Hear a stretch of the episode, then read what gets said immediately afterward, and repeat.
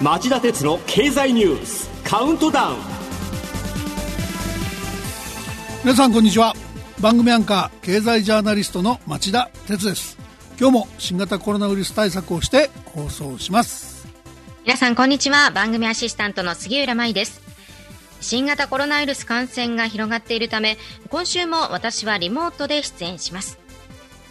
さて町田さんと私杉浦が出演している3つの番組合わせた公式ツイッター町田鉄の深堀三兄弟。皆さんぜひ検索してフォローしてください、えー、警視庁は昨日フジテレビの番組「テラスハウス」に出演し5月に亡くなった女子プロレスラーの木村花さん当時22歳をツイッターで中傷したとして大阪府の20歳代の男を侮辱容疑で東京地検に書類送検しました。発表によりますと男は5月中旬木村さんのツイッターに生きてる価値あるのかねねえねえいつ死ぬの？などと複数回にわたって書き込んで木村さんを公然と侮辱した疑いがあります。男は容疑を認めて番組での態度が許せなかったと供述した模様です、えー、今ネット上には言葉の暴力や風雪のルフが溢れています。今回の書類送検は改めてそうした行為に警鐘を鳴らしたものと言っていいでしょう。今更ですが言論の自由とは誹謗中傷やデマの垂れ流しを許すものではありません。公権力が公然とネット上の言論の自由に介入する口実を与えないためにも利用者全員が十分な注意を払うべきポイントだと肝に銘じてほしいと思います。今週も町田さんが選んだ1週間の聞き逃せない政治経済ニュース10本を10位からカウントダウンで紹介していきます。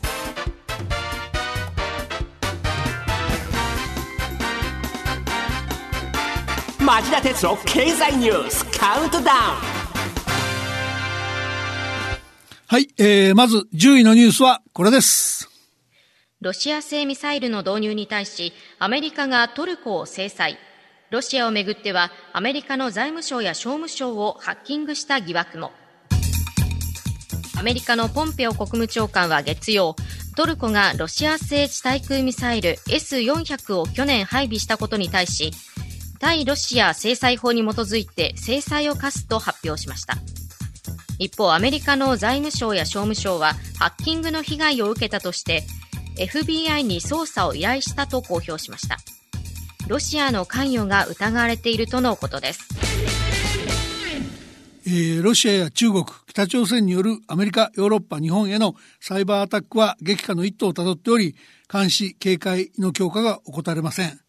この問題と別に、えー、新聞があまり書いてないんですけど、ここへ来て懸念が強まっているのはトルコ問題だと思ってます。東地中海で探査段階のガス田の権益をめぐってギリシャやフランスを中心にした EU ヨーロッパ連合が制裁を拡大する構えのところにアメリカも制裁を打ち出した。トルコは EU の加盟候補国で NATO 北大西洋条約機構の一員です。ただシリア内戦でアメリカが支援するクルド人の民兵組織は国内にクルド人を抱えるトルコにとって国家安全保障上の脅威。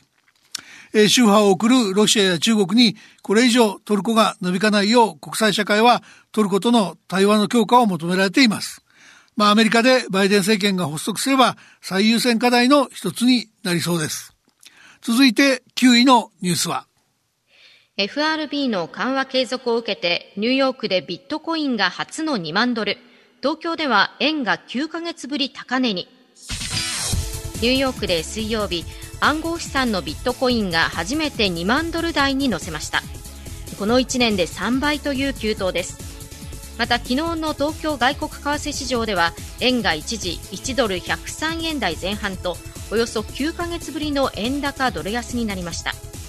いずれもアメリカの FRB 連邦準備理事会による金融緩和継続決定で買い安心感が広がったことが背景にあります。FRB だけじゃなくて ECB、ヨーロッパ中央銀行や日銀も含めて大胆な金融緩和を続けており、世界的な金余りがビットコイン買いのような投機的な動きを呼んでいるようです。ですが、その一方で実体経済はコロナ危機の影響を免れないというニュースも後でお届けします。それでは8位のニュースはこれです。韓国のムン大統領、ユン検察総長の解任を断念、2ヶ月の停職で容認。韓国のムン・ジェイン大統領は水曜、政権をめぐる疑惑の捜査を指揮してきたユン検事総長の解任を断念。懲戒委員会が決めた停職2ヶ月の懲戒処分を容認しました。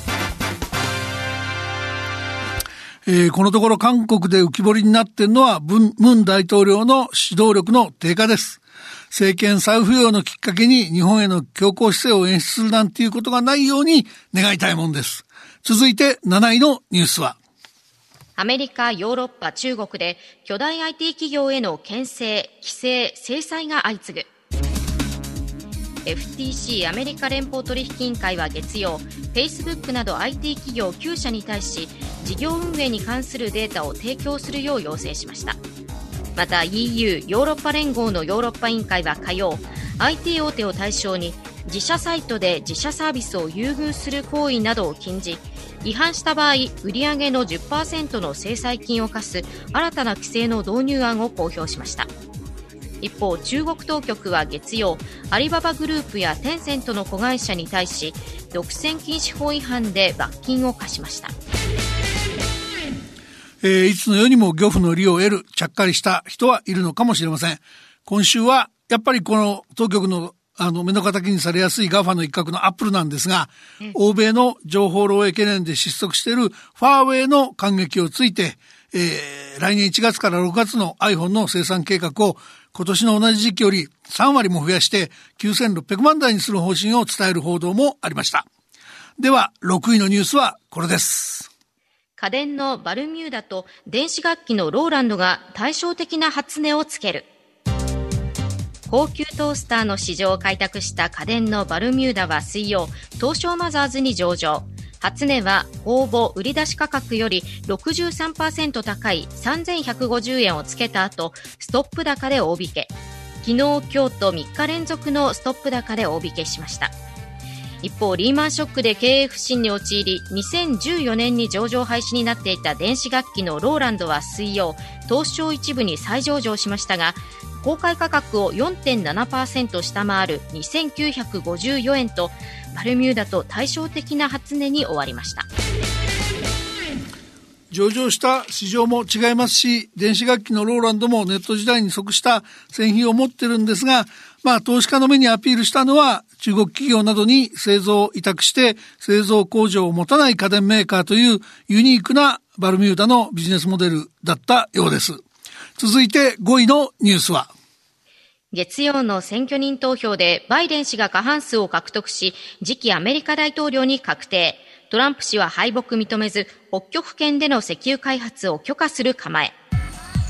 アメリカでは月曜、大統領選の選挙人による投票が実施され、民主党のバイデン前副大統領が当選に必要な過半数を上回る306人を獲得。1月の大統領就任を確実にしました。これを受けアメリカ上院共和党トップのマコネル院内総務やロシアのプーチン大統領がバイデン次期大統領に祝意を表明したもののトランプ大統領は敗北を認めず移植前に北極の野生保護区での石油掘削を許可する構えを見せています。それでは4位のニュースは？バイデン次期大統領ブティジェッジ氏の運輸長官起用を発表就任すれば同性愛者であることを公表している初の閣僚に。バイデン次期アメリカ大統領は火曜電気自動車の普及や環境規制の再強化といった自身の看板政策を担う要職である運輸長官に大統領選で民主党候補指名を争った前インディアナ州サウスベンド市長のピート・ブティジェッジ氏を指名すると発表しました。就任すると同性愛者を公言する初の閣僚となります。まあ、報道ではブジジッジ氏が同性愛者であること、分断されたアメリカ社会の一体感を取り戻そうとするバイデン時事の表れとして、そっちにスポットが当たりがちです。しかし、車に焦点を当てた脱炭素政策は、バイデン政権が今回の政権交代で最も大きく変えようとしている注目分野の一つ。トランプ大統領が骨抜きにした脱炭素政策の復活、強化が焦点になる見通しです。で、ブティジッチ氏は民主党の大統領候補争いの序盤をリードしながら全国的な支持が得られず、撤退を決めるや否やバイデン氏支持を打ち出し、えー、3月のスーパーチューズデーのバイデン氏躍進に貢献した人物で、その論功行賞に報いる人事とみられています。その一方で車関連の脱炭素政策は利害調整の難しい課題。インディアナ州のサウスベンド市長職しか経験していない弱冠38歳のブティジェッジがどう挑むのか。日本の主力輸出商品である自動車産業の行方を大きく左右するポイントでもあり、注意深く見守っていく必要があるでしょう。この番組でもしっかりフォローしていきたいと思ってます。以上4位までのニュースをお送りしました。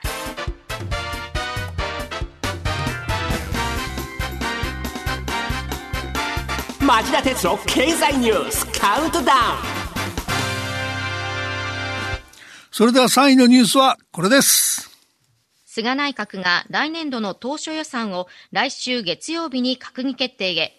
規模は106兆円を突破して9年連続で過去最大の水準に。菅内閣は来週月曜に来年度の当初予算を閣議決定する模様です新型コロナウイルス対策で予備費を例年の5000億円から5兆円に増額するほか防衛費を5兆3400億円とする方向です。高齢化による医療・介護などの社会保障費の自然増を含めると106兆円を超える規模となり9年連続で過去最大の水準となります。えー、先週は今日のニュースの来年度予算も取り込むことになっている今年度の第三次経済対策について深掘りしました。で、その時は、えー、コロナ対策と言いながら肝心の新型コロナ対策にはあまりお金を費やさないことなどを、えー、指摘させていただきました。はい。そして今日この来年度予算ですけど、法満財政の果てに、えー、新規の国債発行額が43.6兆円程度と、今年度の当初予算より11兆円ほど増えるのが特色の一つです。えー、新発国債の発行予定額が当初予算段階で前の年度を上回るのは実に11年ぶり。また一歩、日本の財政は危険水域に近づいたと言わざるを得ません。それでは2位のニュースは新型コロナ感染再拡大で経営への打撃が鮮明に、格付け機関の調査で今年の債務不履行が倍増。先月の輸出のマイナス幅も拡大。新型コロナウイルスの感染拡大で経営への打撃が深刻となっています。格付け機関の調査によりますと今年債務不履行に陥ったのは223社と倍増しました。中国を中心に過剰債務企業が増えているためとみられています。一方財務省が水曜に発表した先月の速報ベースの貿易統計によりますと輸出額は前の年の同じ月に比べ4.2%減少の6.1兆円となりました。背景にはコロナ危機で世界の需要回復が遅れていることがあります。はい、えー、まあ、こうした、えー、経済的な打撃の元凶がコロナであることは明らかですが、そのコロナ、今週はどうなってるんでしょうか。第1のニュースはこれです。政府が月曜、ようやく GoTo トラベルの全国一斉停止を決めるも、昨日の東京都の新規感染者は822人と過去の最多を大きく上回る。政府は月曜の新型コロナウイルス対策本部で GoTo トラベルを今月28日から来月11日まで全国一斉に一時停止することを決めました一方東京都は昨日の新規感染者が822人と前日の678人を大きく上回り2日連続で過去最多を更新したと発表しました。全国も最多の3211人となっています。はい、えー、今日この番組が始まる前にツイートさせてもらいましたけど今週も新型コロナ関連の重要ニュースがたくさんありました。ごく簡単にまとめて紹介しておきます。杉浦さんお願いします。はい。先週水曜、国際 NGO が構成する監視団体、ピープルズワクチンアライアンスが、来年末までに人口の1割程度しか接種できないと予想される途上国が67カ国あると警鐘を鳴らす。月曜、東京都が来年1月11日まで飲食店への時短要請を延長。協力金として一律100万円を支給、カラオケ店も対象に。月曜夜、菅総理が銀座のステーキ店で二階幹事長ら7人と会食した事実が発覚。感染予防の観点から国民の誤解を招く、真摯に反省していると釈明。月曜、アメリカで新型コロナによる死者が30万人を突破。火曜と水曜、新型コロナの専用医療施設の運用が大阪、東京でスタート。看護師不足が響いて活用できる病床が増やせず。水曜、アメリカ・アラスカ州の保健当局がファイザー社製のワクチン接種を受けた医療従事者に激しいアレルギー反応とみられる症状が出たと公表。これは先週イギリスで接種を受けた2人に次ぐものです。今月相次いでスタートした新型コロナの格安 PCR 検査が人気に。木曜日、フランスのマクロン大統領が PCR 検査で陽性判定、EU のミシェル大統領、スペインのサンチェス首相らが濃厚接触者に。ファイザー製のコロナワクチン、今日にも日本国内で承認申請へ。来週月曜、ヨーロッパ連合がファイザーのワクチンの承認も。はい。えー、まあ今日このようにニュースがいっぱいあって、あんまり言いたいこと言えなかったんですが、はい、ワクチンの確保、接種のスタート、そして GoTo 事業の凍結など、日本は決して他国の経験を生かした迅速な対応できているという状況にはないと思います。今の状況だと遠からず緊急事態宣言が再び必要な事態に追い込まれるような時期が来てもおかしくないと思うんです。この後、夕方5時35分からの町田鉄の経済ニュース深掘りは、緊急事態宣言に備えよ。政府が新型コロナ対策でこれ以上後手に回ることは許されないと題して、菅政権の迷走ぶりと今求められている対策を検証したいと思っています。以上、町田さんが選んだニュースを10位からカウントダウンで紹介しました。今週の放送後期はお休みです。さあ、この後5時35分からの町田鉄の経済ニュース深掘り、今お伝えしましたが、緊急事態宣言に備えよ。政府が新型コロナ対策でこれ以上後手に回ることは許されないと題してお送りします。